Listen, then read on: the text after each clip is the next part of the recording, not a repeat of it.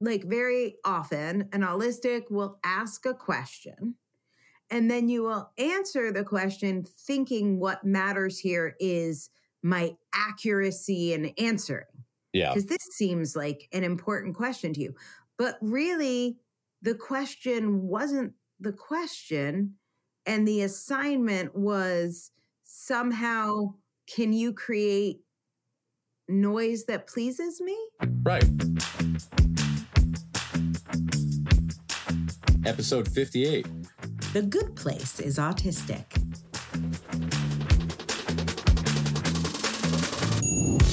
Welcome to the Autistic Culture Podcast. Each episode, we dive deep into autistic contributions to society and culture by introducing you to some of the world's most famous and successful autistics in history. Before we get started, a quick disclaimer on how we use the word autistic. The purpose of this show is not to diagnose the people or characters we discuss as autistic. While some may have announced being autistic, what we're really sharing here is our observation of what is representative of autistic culture. It can sometimes be difficult for autistic people to celebrate our natural tendencies and traits due to the perception of autism as a disorder that needs to be fixed, a long history of damaging medical interventions to get autistics to fit in with mainstream culture, and protective masking skills many of us have developed to try to stay safe.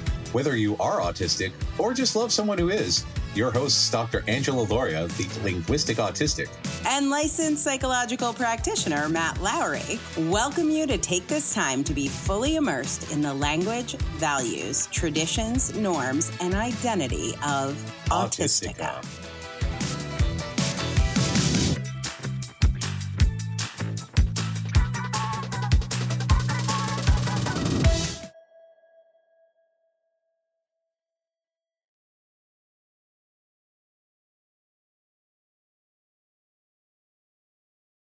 Hey, Matt. Hey, Angela. uh, would you like to know what we're going to talk about today? I would love to know what we're going to talk about. Oh, no, you're using neurotypical voice on me. Am I in trouble? uh, I, I, just know the script as neurotypicals do. Right. We, we are caught without the script. Are we scripting? Are we scripting yeah, we, here? When, when we are stuck with a script, we are stuck in what I would call a bad place. Oh, Oh, well, that is a nice segue to the topic of today's show, which is Isn't it though? The, television program The Good Place. The one Good of my favorites. Yes. Oh my god. so you're, going, you're you're telling me that this Good Place show, which uh, uh, honestly i am a fan of uh, all of it, uh, that this show is autistic. Funny, you should ask. It is autistic on a number of levels. Is it now? And we are going to explore many of them today. If you are here joining us, welcome. Uh, welcome to the good place, or maybe it's the bad place. You may never know, but it is the autistic place. So, uh, yes, very autistic show. The creator, Michael Schur, um, wrote a book uh, that I recently read if you are a paid member, you'll hear a book review in our private book club. It's called How to Be Perfect. I have had this show on my radar uh, to do, but that that book kind of gave me the push I needed to put together some research for today's show. There are so many aspects of the show that are autistic in like every possible way, but I do want to start with just the creation and where it came from in Michael Schur's mind is a monotropic deep dive on moral philosophy and just that word good. What is good? What is bad? Uh, what is moral? And this is uh, like like so many popular shows, a moral philosophy info dump told yeah, over like many do. seasons, as you do. Yes. Yeah, yeah. Because because again, you know, I, I, can't count how many sitcoms on uh, TV are monotropic info dumps about morality. You know. yeah. Yeah. Um, yeah. So in the good place, so basically, all the the idea, and uh, by the way, I do this all the time. I like this is part of like world building in Michael Schur's head, and I'm going to share the interviews and stuff where he talks about this in the in the show notes. But in his head, he had this image that the way the world works is, or should work, maybe it was a Should. fantasy, is that every behavior you do, so if you stop and help an old lady cross the road, if you put your grocery cart away in the parking lot, every good deed you do, you get positive points. And every negative thing or bad thing you do, you lose points. And then the people with the highest scores go to the good place and enjoy eternal happiness where every wish is granted. Maybe if you're Muslim, you get seven virgins. I'm not sure what happens there. And then if you have a low score, you go to the bad place. And um, this, I think, this sort of fantasy of how the world works, like there must actually be rules. And if I Ah. can figure the rules out, then I can assure that I will go to the good place. So I will now figure out the wor- rules. Because all allistic people seek the rules of the universe to adhere to those rules to live a good and happy and moral life, because there has to be rules for everything, always, forever, as is the way. You know, Right. because uh, a very Oh. allistic concept may be there, possibly, possibly I not. feel like that's a very autistic concept. Could it be? Could it Uh, be? yes. Um, I think allistic people are just like, I don't know, doing random things. I'm not sure whether maybe, yeah, it's unclear to me, but I know we like rules. I, I, I've seen the Kardashians. I can't follow them. The, the, Yeah. they, they just do whatever they do. But I, I personally like the rules. I like They- knowing what is good and what is bad and how to do things. Uh, wow. which, which is why we had three takes on the intro because we needed to get it right. exactly. We're like, let's get this right. Uh, Yes. So the, um, the good place is uh, guided by uh, an AI robot, Ah. humanoid like Not a girl. figure. Not a girl. I was Not like. I almost said woman, and then I was like, nope, Janet, just Janet. Yeah. Yeah. I think her pronouns are Janet. Um, I went I went down the Taylor Mac, who's a, um, a creative, an artist, I think a theater playwright, whose pronouns are Judy. And I went down the Judy rabbit hole. So if Taylor Mac can have Judy, Janet's pronouns are Janet, in my opinion. There you go. But uh, everybody else gets an eternity of torture in the bad place, uh, which sometimes includes hot dogs. It's not entirely clear. Uh, but there are four people who end up in the good place that our show focuses on. It seems like uh, Chidi definitely should be there. He believes he should be there. He is a Kantian like character who has lived his entire life focused extremely on what is good and bad. Um, Jason Mendoza is a petty criminal, and it's very unclear what the hell he's doing there. Eleanor is, I don't know, some sort of chaotic uh, vagabond who uh, trauma informed life means she's a little unclear what she's doing there. Pretty sure she's been placed in the bad place. Oh, Jason was a stake, uh, mistaken identity. He shows up as a Buddhist. As a monk with a vow of silence, so he doesn't give away his love of Molotov cocktails. Right.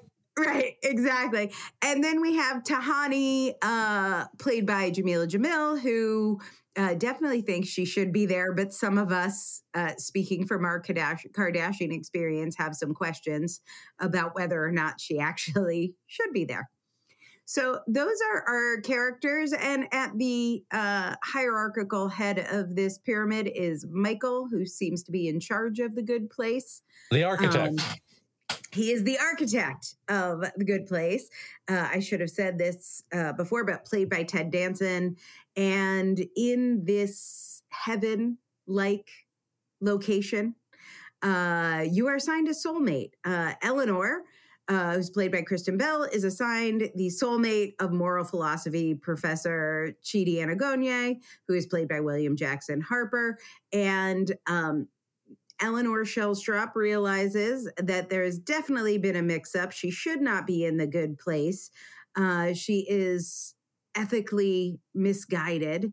And Chidi faces his first moral question, which is the basis of the show, which is should he even bother to teach her uh, how to be a better person? Uh, he is assigned to be her tutor, but is it ethical to go against the rules of the good place by protecting a misassigned person? Ooh, moral dilemma from stage one. That's fantastic. Yes. So, I guess I want to start by talking about moral dilemmas because as autistic people, they do trip us up quite a bit. We are known um, for our black and white thinking and our moral certitude. And um, in Chidi's case, and this is like every test I've ever taken in school, um, because he is intellectually gifted and, and well trained in school, he can see all sides of every issue. Maybe it's not all sides, but it's a lot of sides of every issue. It's not just two sides, right?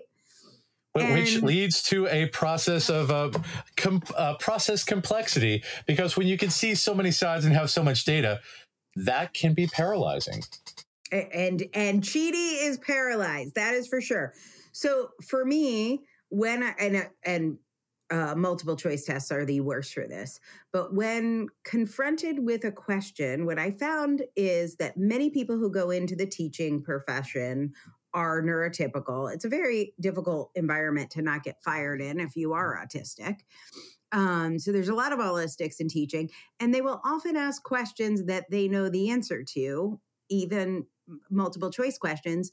But I can think of a way that all the answers are right. Yeah, yeah, yeah. Because of the details, because we are bottom up processors. So I would not answer the questions. I had to write paragraphs of questions back. This does not lead to good scores.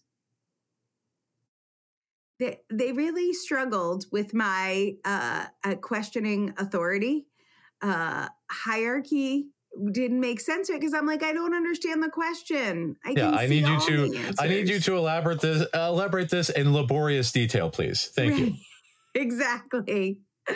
Uh so uh the show has really covered all aspects and we'll get into some of the philosophy. Um I guess I want to start by talking about the characters and there is no better place to start than Chidi. So uh, do you have any reflections you would like to share on Chidi, first of all, from a from your perspective? Oh, so so Chidi, uh, my God, uh, if there's ever an autistic coded character, it is definitely Chidi. He he struggles with so much data processing. He struggles with so much of to to the point where he couldn't leave his house for it was it his brother's wedding because he couldn't decide what to wear. So uh, his his brother knew that this was going to happen ahead of time, so he you know said the wrong time and the wrong date, and uh, I need to do a full rewatch. But yeah, he he he he he th- this is the thing because he became so paralyzed of making the wrong decision that everybody around him just was like, "Yeah, that's Chidi. We just don't invite him to things anymore." And that was his own personal hell because you know he he couldn't figure out what was right. He couldn't get along with the people who didn't understand him. He wanted to know the absolute right answer to every situation, as we often do. Right. And that process complexity led to this line from Chidi. I'll have you share. Oh, yes. Yeah, Chidi Anagonye said, You know the sound that a fork makes in the garbage disposal? That's the sound my brain makes all the time. I love that. Yeah. I feel I feel it. I feel it. That is how I felt during every test. It's like, ah, it's yeah. all grinding in here. Yeah. Yeah. Um so his challenges with process complexity with bottom up thinking with uh, the fact that autistic people have you know 42% more information coming at them leads to um, what i have heard described as moral ocd decision ah, yes. paralysis moral yes. ocd have you heard this phrase I, I have, yeah, it, and it definitely fits us because if we can't do the right thing, then we can't do anything. Right. Um, it's and- a freeze response. It, it activates our amygdalas, and it is it becomes traumatic because we cannot do the thing because we're there's just there's no way forward. Huh? Is it a freeze response? Is that what it is? Because we just lock up because there's too much right. and our brains get overloaded and we just there it's a panic because yeah. if there's no clear path forward then what do you do you don't want to step on the wrong path because if you move forward and this is a big thing about you know the the point system and everything because if you you know go, do something good to help this person they might do something bad which in the grand scheme of things takes away the points so everybody is well we, i guess well we'll get to that point but yeah it's, no, it's one of those yeah. things it's endless complexity of the universe because it's the butterfly effect. If you do one thing that affects another thing that affects another thing that affects another thing you can be petrified to leave your house. And this is a big thing about like autistic agoraphobia because traditional agoraphobia would be more along the lines of you know you're afraid that you know people will see you. It's an anxiety response.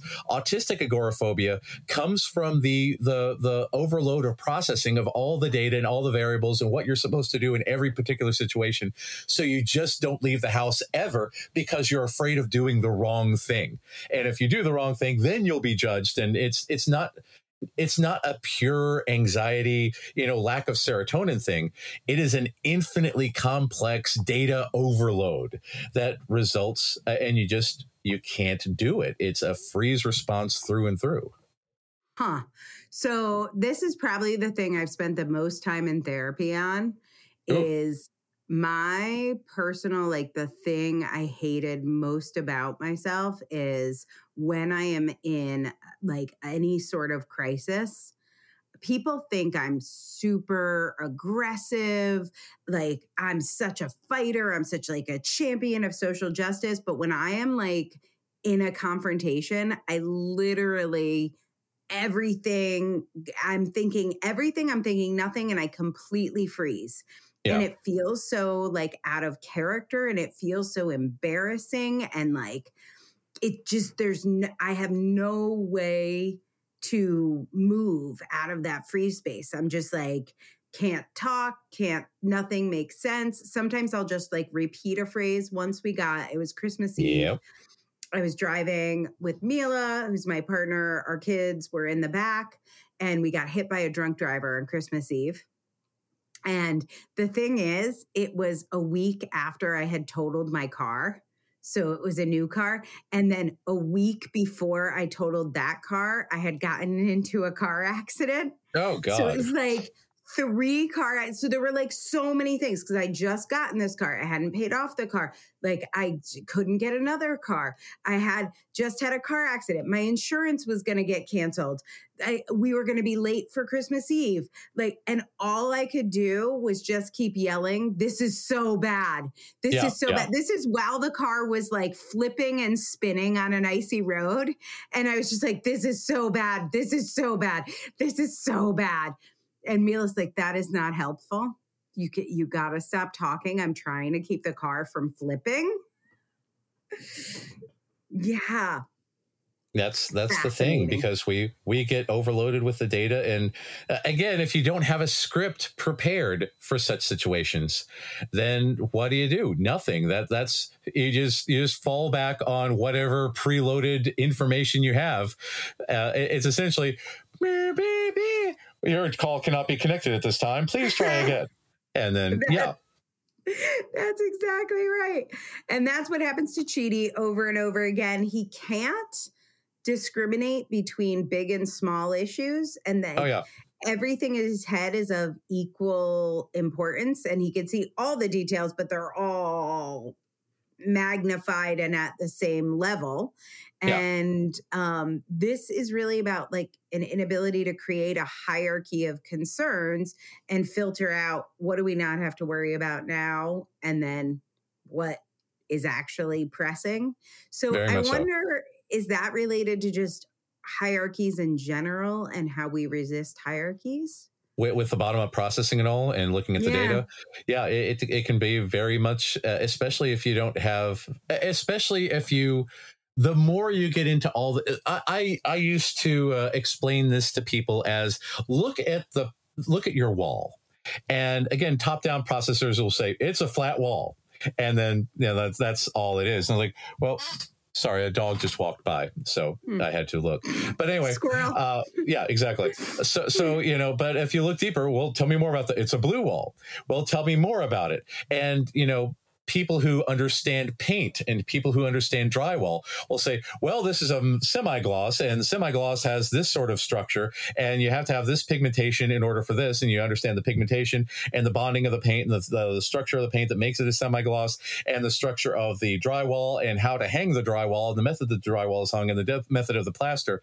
And the more you know about something, the more complex it is. So if a professor of morality gets uh, into all all these mm. details because again, this man loves a good bit of research. So once you do all the research and once you have all this data, it can be damn near impossible to sort through the piles and piles and piles of data in his brain in order to figure out what is essential and what is not because everything again with the butterfly effect has consequences. So if you're paralyzed of the consequences when there's consequences to everything, then what do you do? You do nothing. Mm-hmm and doing nothing that's that's that can be a bad in itself right and this leads to or maybe it doesn't lead to but it feels like it leads to it for me his stomach issues so Chidi oh God, has yes. ongoing stomach issues uh, he is not alone. There are many autistic people, including me, with stomach issues, and they do seem to be connected to the stress. In this case, it can be yes. sensory stress, but in this case, it's this decision stress. Well, that's the thing about like uh, so again, uh, autistic people tend to have these this oh, so we have this thing called interoception. This ability to self-monitor our internal systems, do a self-diagnostic, understand this kind of stuff.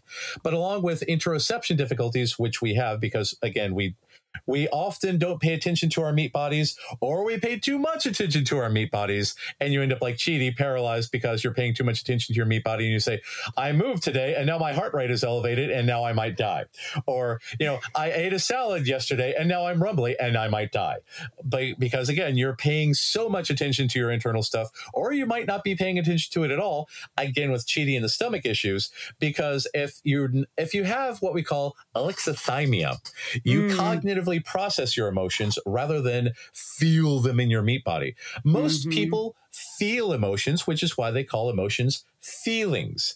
That we use the phrase we use the phrase to get cold feet to uh, refer to nervousness because neurotypical people feel a sensation of coldness in their feet when they get anxious. No. And I, it surprised me. I did not know that. I had no uh, idea. Yeah.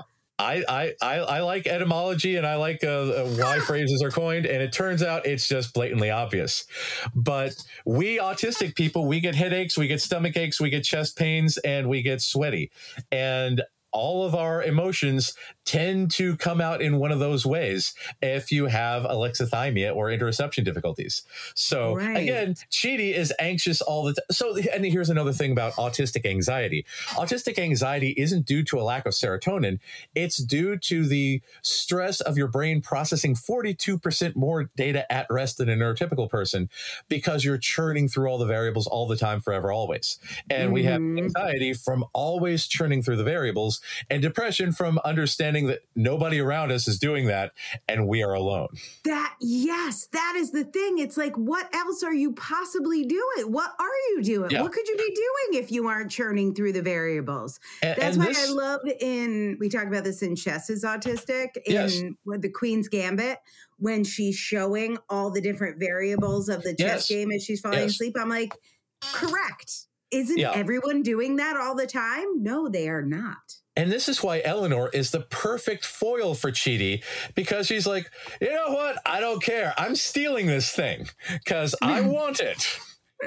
Life so has good. taught me that I have to be a survivor because I was neglected by my parents. And in mm-hmm. order to get my needs met, I had to survive at all costs.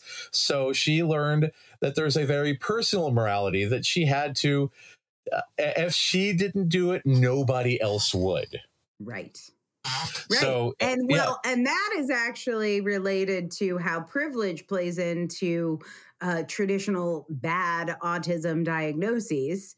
Um, because when you are a woman, a trauma survivor, uh, growing up in poverty, growing up houseless at points, you are yeah. going to act very differently and make very different decisions. So, we're going to talk about Eleanor's neurodivergence later, but that's a big part of why uh, diagnoses are often missed because yes. it looks different depending on what those life circumstances are. I can't wait to talk about Jameela Jamil because oh my god, that's going to be fun. I know we have good stuff. I'm, I'm saving her oh, yes. up though.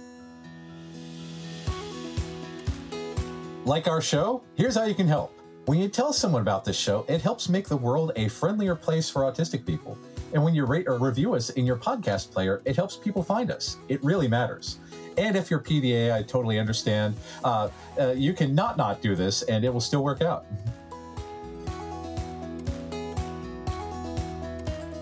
So Chidi uh you know get is constantly in a state of anxiety like constantly, constantly, high cortisone levels stomach issues interoception issues probably alexithymia but he has a great method. I believe it's great because I share this method. He has a great method of emotional regulation. Here's a quote from Chidi about how he emotionally regulates. I love this so much. When I'm really upset, concentrating on a table of contents helps me calm down. It's like a menu, but the food is words. I mean, no, that, no neurotypical wrote that. So I'm like, why everyone doesn't read table content? So I don't normally admit this, but ah. everybody ah. knows my special interest is books. Like it's for sure books. And I like keep it vague because it's like when you're getting a PhD and people say what's your PhD about, they don't want the answer. If you've done a PhD, you know this. Like they do not want to hear your answer. So you just make some shit up that's vaguely related. So I always say my special interest is books. And then sometimes I'll say writing, or sometimes I'll say editing, or helping people write, or things like that. I'm going to tell you the truth about what my real special interest is. It's the fucking table of contents. I tell no one. I mean, don't, if you're listening, shh, do not pass this along there is nothing that calms me more than a table of contents. And I have studied so many of them. I also study indices. I love indexes. I've met many indexers in the olden days when they used to do it with note cards. I wanted to be, well, I wanted to write encyclopedias, particularly encyclopedias about way. authors. I read the entire set of the Encyclopedia of Contemporary Authors.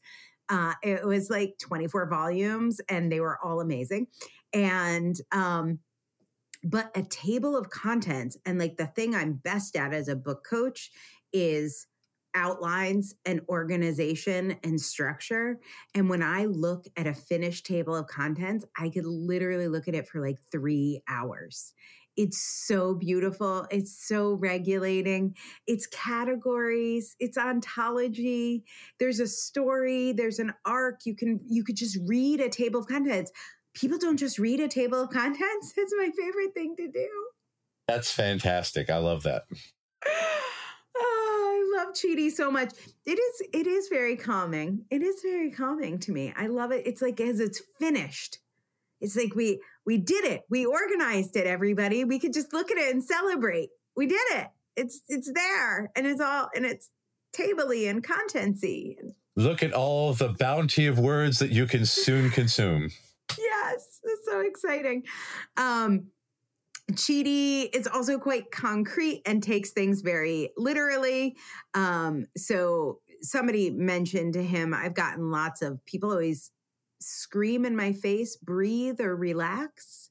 I think this makes some people like, I don't know, relax. Somehow people telling me to relax never really made me relax. Yeah, yeah, yeah, yeah. Can't think of why. But one of Chidi's friends tells him uh, that it's good when you have anxiety to exercise. Exercise helps people with anxiety.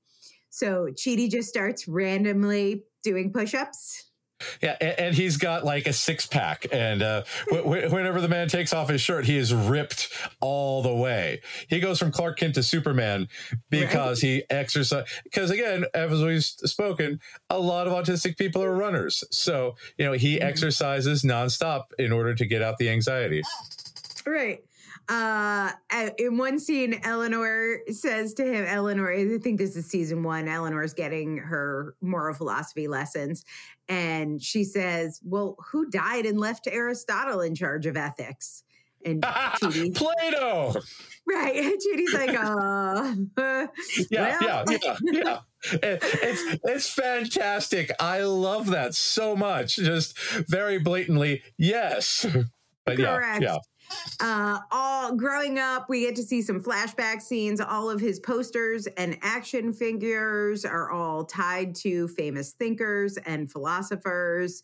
Uh, he can always insert moral philosophy into any conversation. Basically, he has the perfect job um, because he gets to info dump on his favorite topics all day to his students. I think he was like a professor in Australia before yeah. he died.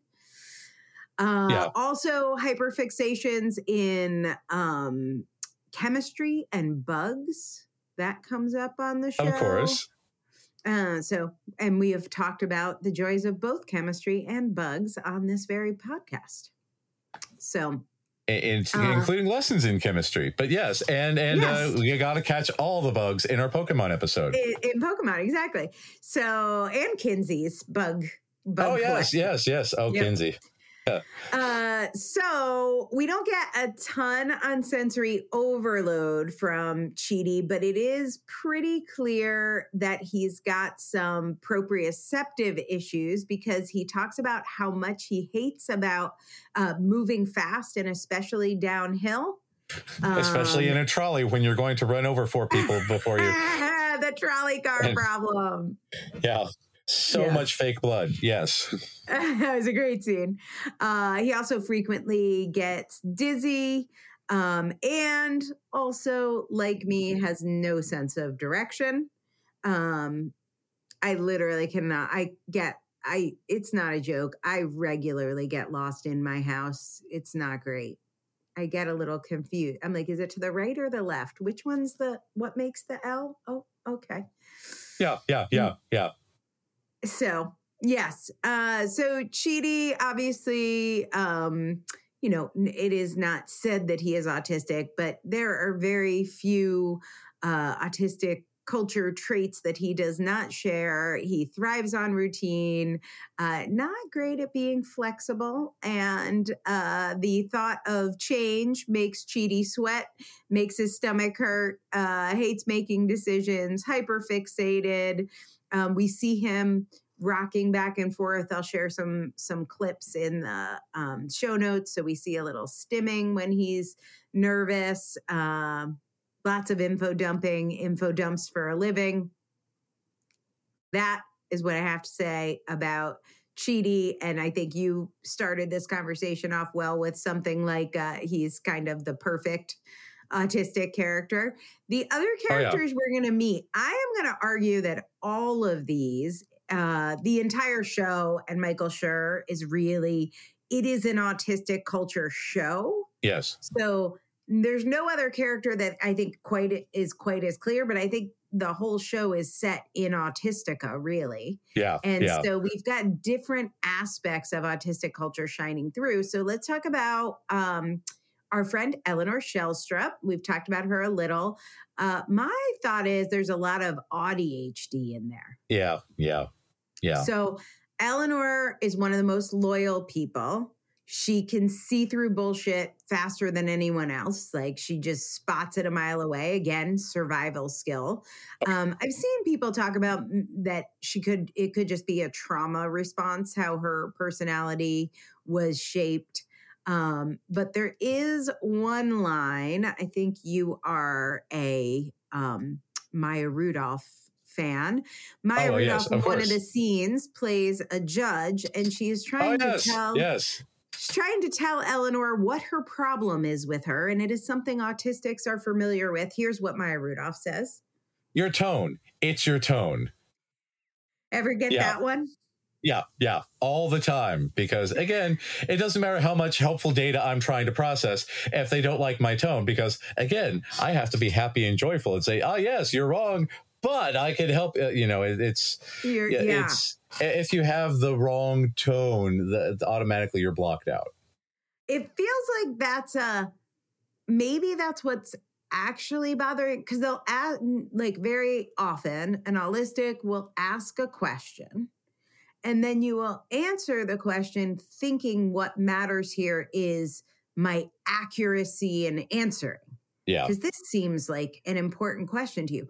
But really the question wasn't the question and the assignment was somehow can you create noise that pleases me? That Right. is a unrelated. So i had a thing happen at work this week so i had a client he is deciding between having me edit his book and somebody else and that somebody else her name happens to be uma and he said can you explain the difference between your editing and uma's editing? Which I thought meant, can you explain the difference between your editing and Uma's editing? And so hmm. my yeah answer be- being was being the the literal question that the man asked but go on That wasn't the. I'm going to tell you. I figured out the question like a week later. I have to. No, it's only been two days. But seriously, it took me forever to figure this out. So okay, so I answered. I don't know Uma. I've never met Uma, and I don't know how Uma edits. Every editor is a unique person who has their own approach. But if you would like to ask Uma how she edits, what I can do here is explain to you how I edit. That's My a reasonable yeah And then I explain my whole, like, this is 30 years of experience. I'm explaining, like, everything I know about editing. It is approximately, you know, 5,000 words of like, what is your philosophy on editing? What is your approach to editing? And now I'm thinking, what he's going to do is get a similar answer from Uma. He will then make a spreadsheet. There will be multiple columns. He Compare must have data. something he wants, right? So I'm like, oh, you could make a spreadsheet, you could rate and score, and then you could decide. No, this was not the question, my friend. this baffles me yeah clarify for Like, me because be? yeah uh, this is how I figured it out. So, a friend who knows me and Uma said, Well, he's still deciding, but he really felt you were too businessy in your reply. I think businessy in this case means literal. Because I wasn't really businessy. I gave like a whole philosophy of editing. So I'm like, why is he calling it businessy? And then I figured it out he wanted me to just talk about him and his writing. He didn't want to hear anything about Uma. He didn't want to hear anything about me. He didn't want to hear anything about editing. This is what he wanted. I read your stuff and it is so amazing. And I'm so excited to have the opportunity to work with you because you're such a good writer. And the writing made me feel however writing makes people feel. I don't know. Uh, amazing when I read it. And I really think your book is going to change the world. It wasn't a question about editing or Uma. It was just, I'm going to say words and then you say words back, and then I'll see how I feel in my body about the words you said. Do they just it- know this? it, it would be so much easier if he just used the phrase i would like you to tell me good things while you tickle my butthole you know Right. yeah Well, he tried that. So his previous question, which is what helped me connect it, which is what do you think of my writing? And I was just like, yeah, your writing's good. I think there's a lot we can do to make it better. Which is the wrong answer. I didn't I didn't, i- didn't that know. well, that's that's the purpose of an editor to edit to change to clarify to briefen in, in briefen i'm going to make that a word it's it's a word now in briefing. In briefing, I yes. am briefing a pie many things. yes exactly yeah i just i don't So understand like- it's your tone. It's your tone, Angela. Oh my God, that mm. sentence. I'm so sorry, Eleanor. It's your tone. Look, I am giving you important information about how we can save humanity. Can we not Yeah, focus on yes. my tone? Yeah, it's it's the fate of the entire human race forever in that scene. Yeah, it's the judge of the universe. So, this is Eleanor missing social cues, much as I frequently miss social cues. I guess that's what it means. We, we, we struggle with perspective taking.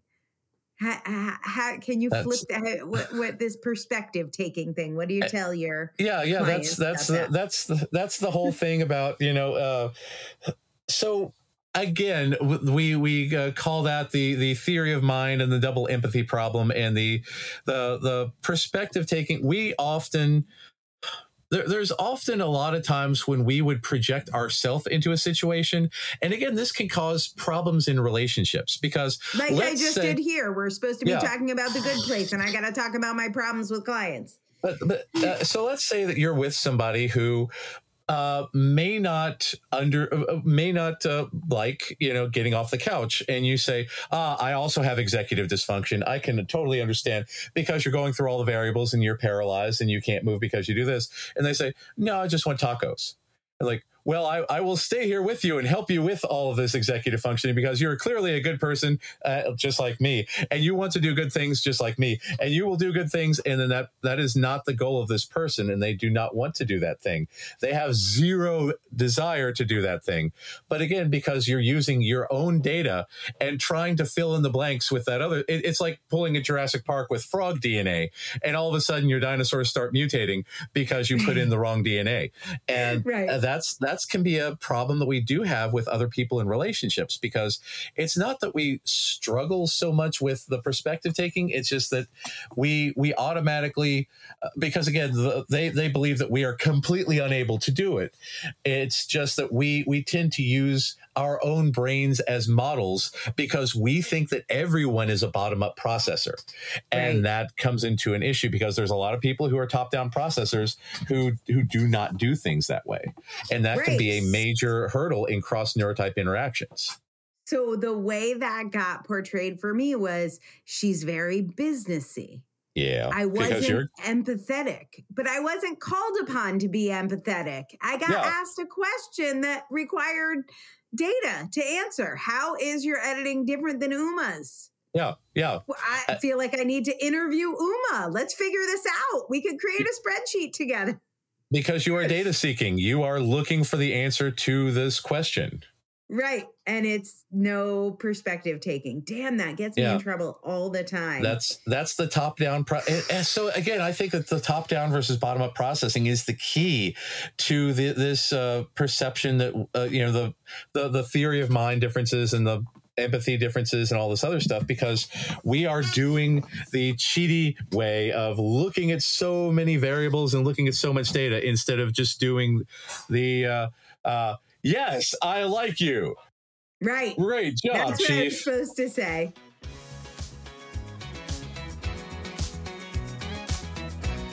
We are thrilled to announce the launch of the Autistic Culture Podcast TeePublic Store. Woohoo! You can now get t shirts, hoodies, mugs, and more featuring original designs related to autism and our show.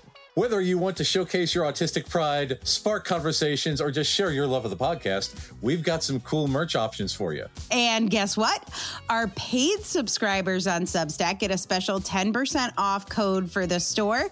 If you subscribe to our newsletter at autisticculture.substack.com, you will get exclusive subscriber content plus a 10% discount code you could use at our TeePublic merch store. Every purchase helps support our show, so if you want to proudly display your autism ally status and values, browse the store today and be sure to tag us on social media showing off your gear. We just want to say thanks to all of our listeners and our paid subscribers, especially for making this podcast possible. All of the money from our TeePublic store goes to pay our amazing staff, and we could not do this without your support.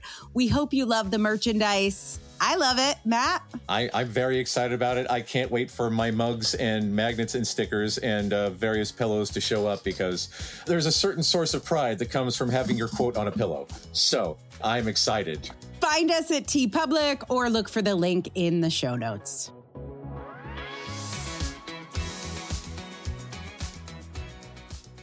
So uh this happens over and over again to Kristen, which is probably why she was supposed to go to the bad place.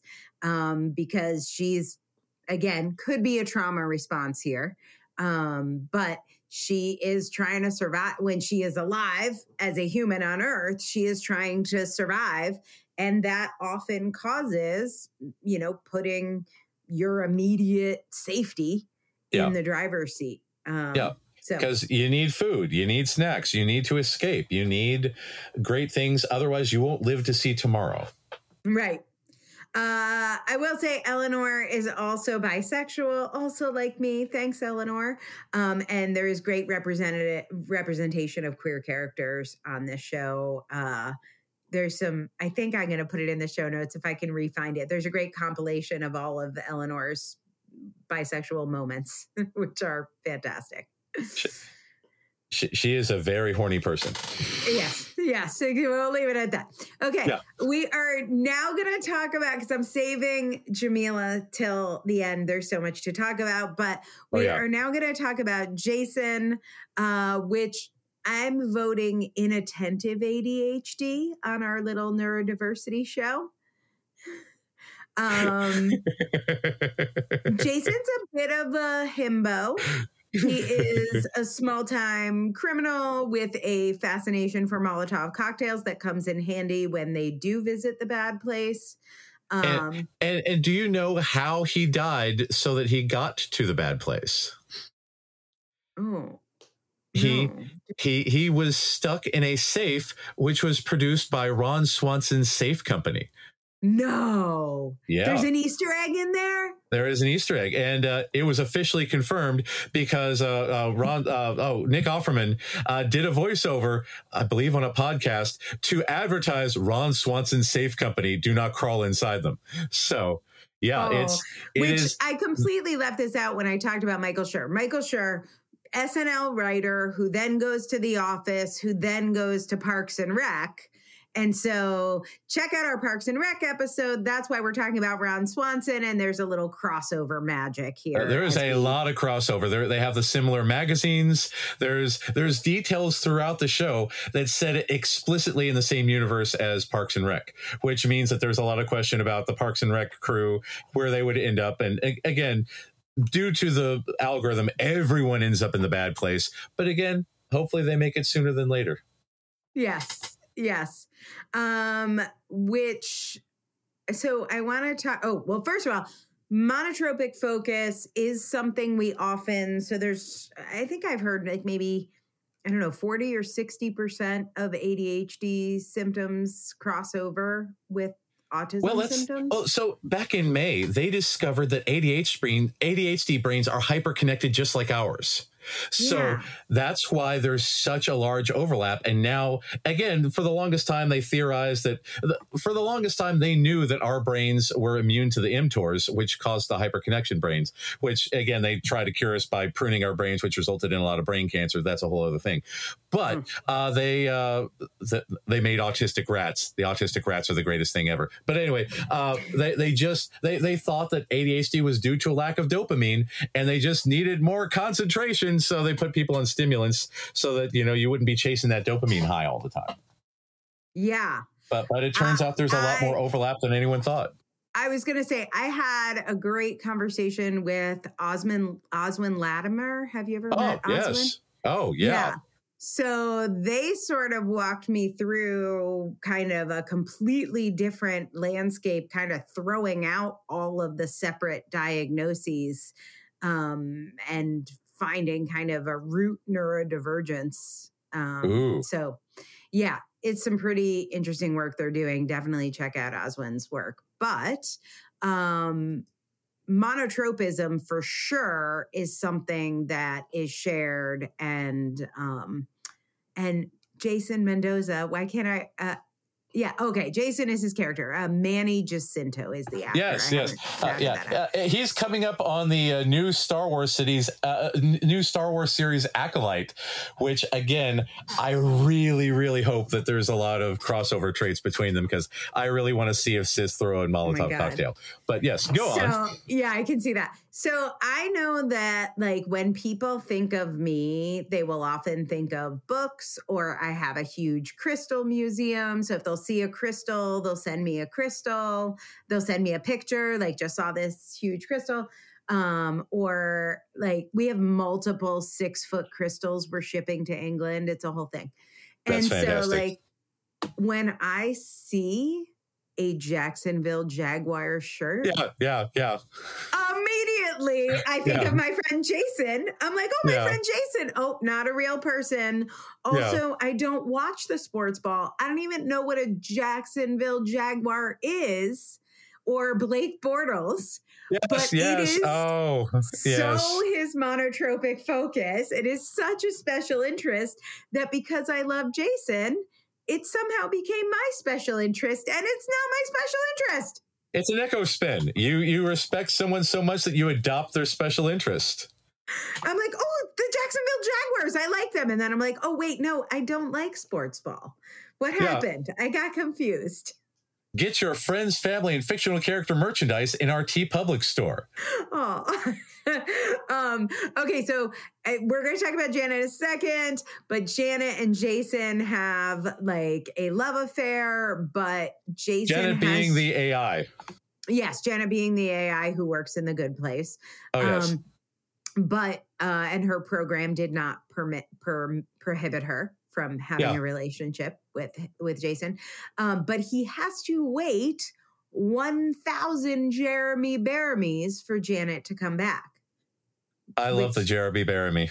That is the best measure of time ever. Yes. Um, what is it with our rhymey, schmimey phrases like this? Because a Jeremy Bearimy would be a unit of measure in autistic. Uh, Yeah, yeah, because it's just uh, the windy, loopy, uh, the the dot on the I, and you know, oh, oh, what's the line about? Uh, everyone's seen the the multi. Ah, man, I, I, I, there's so many great quotes on there that I Oh, can't. rem- know. yeah, yeah, but yeah, There's yeah, whole Jeremy Bearimy. with Chidi goes through that he doesn't like the way the I is dotted in the Yeah, yeah, Jeremy yeah, yeah. Bearimy. Yeah.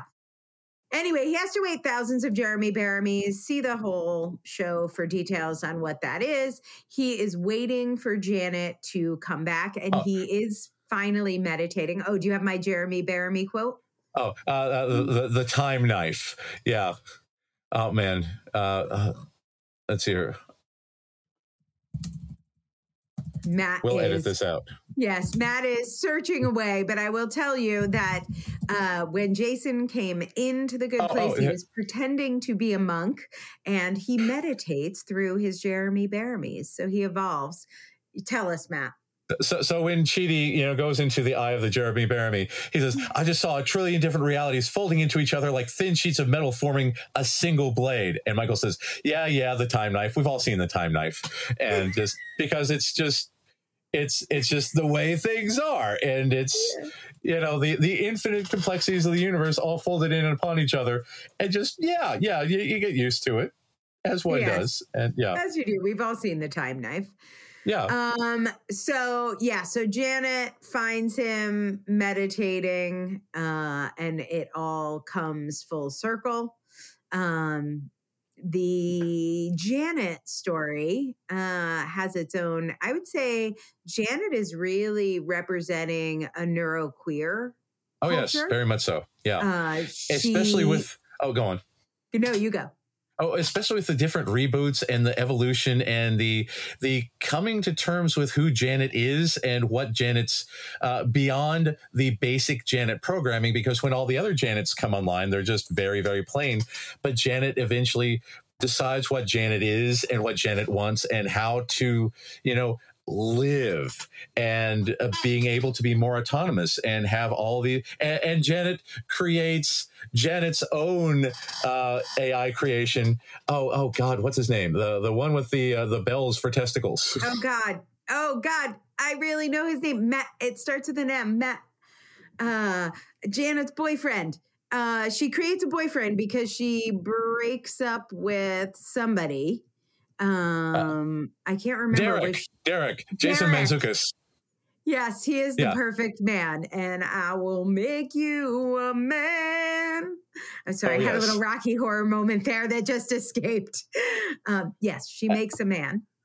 Yeah, As- yeah, yeah. as- and as and, and again, Derek, when Derek keeps because Derek uh, was given to Mindy in the middle place, the the one Mm-hmm. inhabitant of the middle place, Mindy kept rebooting and rebooting and rebooting, and every time he reboots, he he advances until the point where he's like wearing a tuxedo and very because again, uh, uh, Jason Mantzoukas, uh, everything he's been on, he's he is wild. So it's it, it, yeah, it's so. But but again, Derek evolves, Janet evolves, and Well, that's the thing about being. bad Janet thing. She Oh, really yes. explores bad Janet. We all explore bad Janet. Exactly. Yeah. Yeah. And it, it, it's it's just fascinating to see the character evolution and figure out who people are uh, or uh, what a Janet is and how you come to terms with an identity, especially since everybody keeps misgendering Janet as a she, Yeah. explicitly stating not a girl, not a she. not a girl, I am Janet. not a girl, Yeah. not a lady, not a girl. Yeah. Um, so she, it's also a great study of masking, right? Because she is Oh, yeah. programmed, like many neurotypicals try and program us, sometimes Yeah. with tasers. Um, Yeah. But she is programmed to be polite, and her program tells her how to act exactly.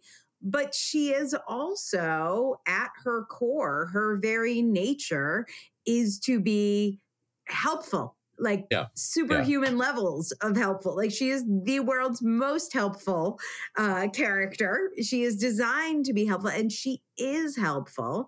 But then there's this mask of being polite and her program makes her say yes to things that she doesn't necessarily want to. Um and by the end janet really um, finds her own no, not just Yeah. the no the program gave her, but who, what her real, what her real true yes and what her real no is. Yeah. Yeah. So played by D'Arcy Carden, who is gorgeous and amazing, and yes. Anyway, speaking of masking, Oh, uh, yes. Tahani Al Jamil, played Oh, by this is gonna be Jameela. Jamil.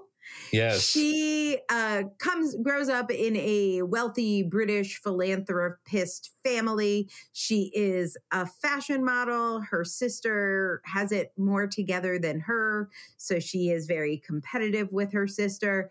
And it seems like Tah- Tahani's entire life is basically masking to please her allistic parents. Yeah. Because they have very, very high standards of what they find to be even barely acceptable. And she she spends her entire life on earth trying to please them and trying to win the favor of her sister and trying to outdo them so that they will finally accept her.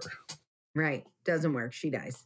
Yeah. um and she and like dies like making a huge donation or something yeah. she was Yeah. doing something an award something anyway however what i want to say about this is there is almost no mm, like classic diagnosis where you would look at Tahani's character on the surface as you might meet her quickly and think, oh, she's autistic. So she is kind of the classic high masking. She's very polite. She's well spoken. She doesn't have an autistic accent. She doesn't have obvious special interests. She's not weird. She doesn't seem autistic. Um, and I think there's a lot of women who get that feedback who have learned how to behave, um, been trained, and she is absolutely exhausted and Yeah. in life was living on the knife's edge of burnout. Yeah. Um, Trying desperately to fit in and be everything that the world wanted. Yes. So that is a really interesting character study. But now we're going to cross over into the amazing Jameela Jamil, um, who very recently started talking about her uh, Ehlers Danlos, Ehlers Danlos syndrome diagnosis. So she has Ehlers Danlos, POTS, dyspraxia has been uh, frequently commented on that she stares weirdly at people. Uh, she was diagnosed with uh, HEDS, which is like the hypermobile EDS, at nine. Ah, Um, yeah. Doesn't drink, doesn't smoke, doesn't do drugs uh, because of her many medical issues. She has mast cell. She has dislocated many things. She says she carries an EpiPen everywhere because she will randomly become allergic to her safe foods. So she'll be like, I have favorite foods, and then one day I'll eat them and I have a deadly allergy attack. So I always carry my EpiPen, and she frequently faints. She has not said anything about being autistic or not, but I have thoughts so much overlap there because uh, uh, a show of hands in the podcast world how many of you have similar immune and autoimmune uh, stuff like eds pots pandas mast cell uh, hashimoto's uh, uh, let's see here psoriasis PCOS. eczema PCOS, PMDD. Yeah, yeah, all of these things are more likely to happen to people who are autistic, especially autistic women and AFAB people. Mm-hmm. Yes. So uh, Jameela does amazing advocacy work. Uh, she's an incredible ally. She is very aware of autism, and perhaps she has had a light, light bulb go off privately. What I will say is she beautifully uh, represents our culture and shares the stories of people with EDS that need to get out there. Most people don't understand hypermobility and the effect that EDS has on people's lifespans and she's she's doing great work there. So Awesome. And, and again, right. she she's uh, glamorous. Uh, she she puts on the mask well, just like her character, and yeah. that, that that could be a thing uh, that impedes her from coming. Because we've talked frequently about how, uh, you know, it can be very very difficult to come out as autistic, especially like again, I I didn't come out for like a, I didn't come out until I was in my late 30s uh, because I, I, worked in the field and I was criticized. If you, check out our episode on community for more on that. Mm. But uh, yeah, I, I, was heavily criticized when I did come out. So I stayed in the closet until I was able to do my own thing. And there's a lot of people in the world who need to wear that mask for safety, for security.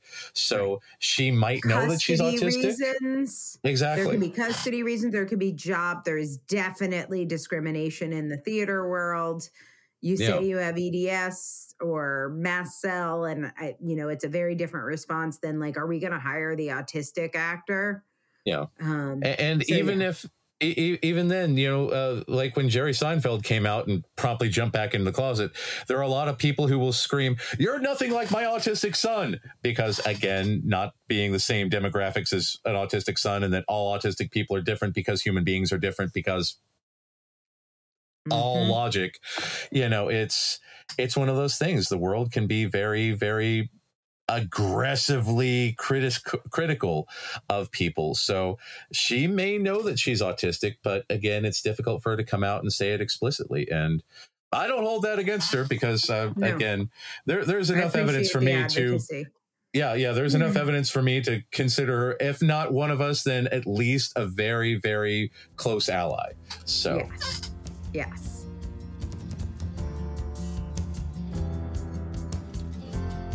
As always, this podcast is free and it will remain free, but we do now have a paid subscription over on our Substack page, which we wanted to tell you about. It includes lots of extras like private Q&A calls with Matt and I, our book club with our favorite book picks, and discounts in our TeePublic store. You can check out all the goodies over on our Substack page at autisticculture.substack.com.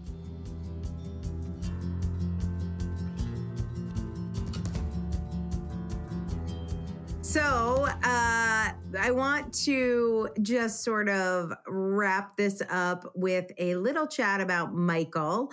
Uh, uh, so, Michael, yeah. again, is the architect of the good place. He is very particular about his creation. Oh, yes. Um, and All the details. Yes, and you, we find him writing on his board uh, uh, people people equal good people yeah, equal yeah. good he needs he needs a little help and talks about how people often get the wrong first impression of him yeah. um and so he's talking to Chidi and they he's very frustrated he doesn't necessarily want to hear all of the details of Chidi's info dump he's a little impatient and he says this to Chidi Why don't you just tell me the right answer? This is why everyone hates moral philosophy professors. Maybe there's a more concrete approach. I made the trolley problem real so we could see how the ethics would actually play out. Which, again, great, great episode to Chidi's oh, repeated horror. If you only watch one episode, watch the trolley problem episode. Uh, Michael is very literal. He is very uh, in your face um, and he loves, yes. He loves studying humans. And that's what got him in this role in The Good Place because he finds humans fascinating. He loves people watching. He has a bit of the Pinocchio syndrome we talked about in, you know, the, the you know, uh, community episode. But that's the thing. He wants to understand and he wants to learn about this because he is decidedly not human by the by origin. So it's it's fascinating for him to see how uh, we operate with our meat bodies and to study how we would react in these ethical situations and to see how people can be good. Yes. Yes. Well, that is a good place to wrap it. Look, this show has covered everything uh, from moral particulars, Aristotelian, Aristotle, Aristotle, and his virtue ethics, a lot of Kant, Kantian, uh, moral nihilism. You will, John Locke uh, is covered at great detail. At the heart of this show is a book called What We Owe to Each Other. Yes. That's what sort of kicked off uh, Schur's idea for the show.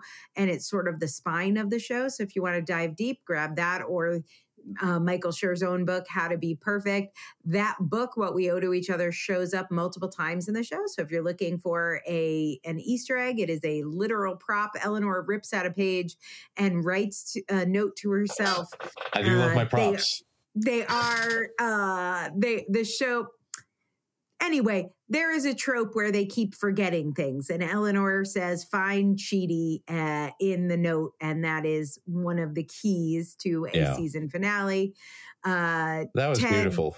Ted Danson and Chidi mention the book while comforting a memory wiped Eleanor at a bar uh, in homage to Cheers, the Cheers bar. Um, and Chidi uh, uses it in a lecture that Eleanor watches on YouTube. Uh, so look for that book, What We Owe to Each Other. I think it is a it's uh, a, it's a little bit of an autistic uh, book in that we really do want to be good. I talk about this all the time, but it is one of the big differences between narcissists and what is so special and treasured about autistic culture. Um, yeah. We think a lot about what we owe to each other. All autistic people are different. We reach different conclusions, um, but that is not a question narcissists are asking. So, yes, um, yes. Anyway, uh, I love the show. I hope you love it too. Matt, you're ready for a rewatch of Good Place. Oh, absolutely. Uh, I have begun my rewatch of Community based on our last episode. So we're just trying to bring you guys some good TV over here. We would love to see your reviews. Matt, let's leave people with some good news from you. What did you love about being autistic this week? So we we are so uh, we are building an autistic led autism center in Louisville. Everybody at this autism center will be autistic. Uh, we are getting such input from SLPs, uh, OTs, PTs, therapists. We've got a psychiatrist. We've got a medical doctor. Our medical doctor has access to a, a, an IRB, an institutional review board, so that we are going to make autistic centered therapy evidence based because we will collect evidence evidence and show its efficacy. And uh, we have recently started building a school there and doing research on how to build a micro school. I've been closely involved with doing the research of the education parameters and how to make education more autistic friendly and how to not only incorporate math, science, social studies, and all this other stuff, but also do it in a way that works for autistic, ADHD, AUDHD, and PDA brains to mm-hmm. maximize learning potential.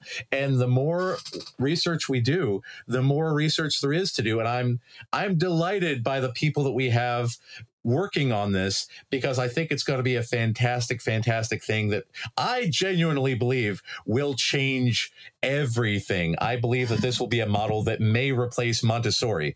But again, I'm biased Let's on that. Let's hope so because so, they're a little crazy. Yeah, well, we'll cover that in the Maria Montessori episode. But that's uh, yeah, uh, but that's the thing. It's uh, it's this deep dive into not only how we will work with the children that are entrusted to us, but make a brand new method to help everyone everywhere. And it's it's a legacy thing. And I really, really do believe that this is going to be a game changer. And I cannot wait to see how it plays out. And I, I my full support for uh, we've got an autistic ADHD, an AUDHD special ed teacher with a decade of experience pulling all this stuff together. And I am just incredibly in awe of all of this process and it's going to be so great and I, I i love what is coming and i could i could not be more excited Yay. Uh, well, I'm going to get to see it soon. I am excited to uh, drive by the firehouse that will soon become Acadia. Um, oh, yeah. Um, we're going to keep you guys posted on all of that and how you can donate and get involved uh, and make a difference. And uh, I will tell you, we have a lot of love for the people of Kentucky. So if you are one of them, make sure you comment and we will make sure you get the news first. So Thanks for being here this week. We've got another great show next week. Leave us a comment, leave us a review. Please share if you like this episode um, because it really helps people find the show. So, bye, everyone. Thanks. Matt. Have a good one. Bye. Thanks for listening to the Autistic Culture Podcast. If you like this show, you can help other people find it by taking a few minutes to rate and review on Spotify or Apple Podcasts. You can find out more about writing your book with me at differencepress.com. That's difference, D I F F E R E N C E, press, P R E S S.com. Or getting a psychological evaluation or consult with me at www.mattlowrylpp.com. That's M A T T, Matt Lowry, L O W R Y, L P P, as in licensed psychological practitioner.com. We hope you enjoyed today's episode. And remember, no one ever changed the world by being like everyone else.